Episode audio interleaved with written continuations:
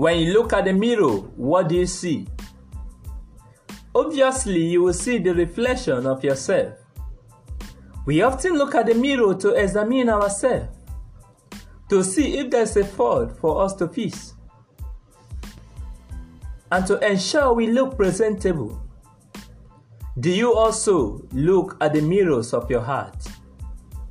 And as you look at the mirror of your heart, what do you see? Do you see negative mindset? Do you see negative thought? Do you see doubt and fear? Or do you see positive ones? As you look at the mirrors of your heart, what do you see? Self examination is a crucial part of our life. It's one thing that will help us to grow and to be successful. A man that is not examining his or himself is not worth living. As you look at the mirrors of your heart, what do you see? But how do we examine ourselves? Because oftentimes we are deceived by ourselves. We need to be honest with ourselves and tell ourselves the truth. You need to examine your work. You need to know whether your work, your deed, your actions are corresponding with your belief and your faith. Examine your belief. Does it correspond with your actions and your deed? For as the man thinketh in his heart, so he is.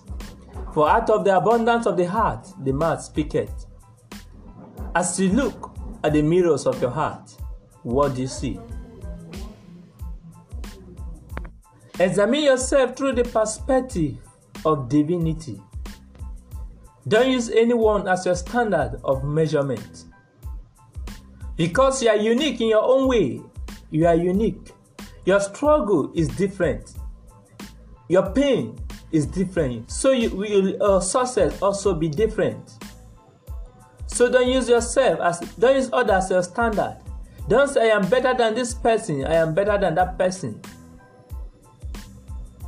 So, as you look at the mirrors of your heart, what do you see?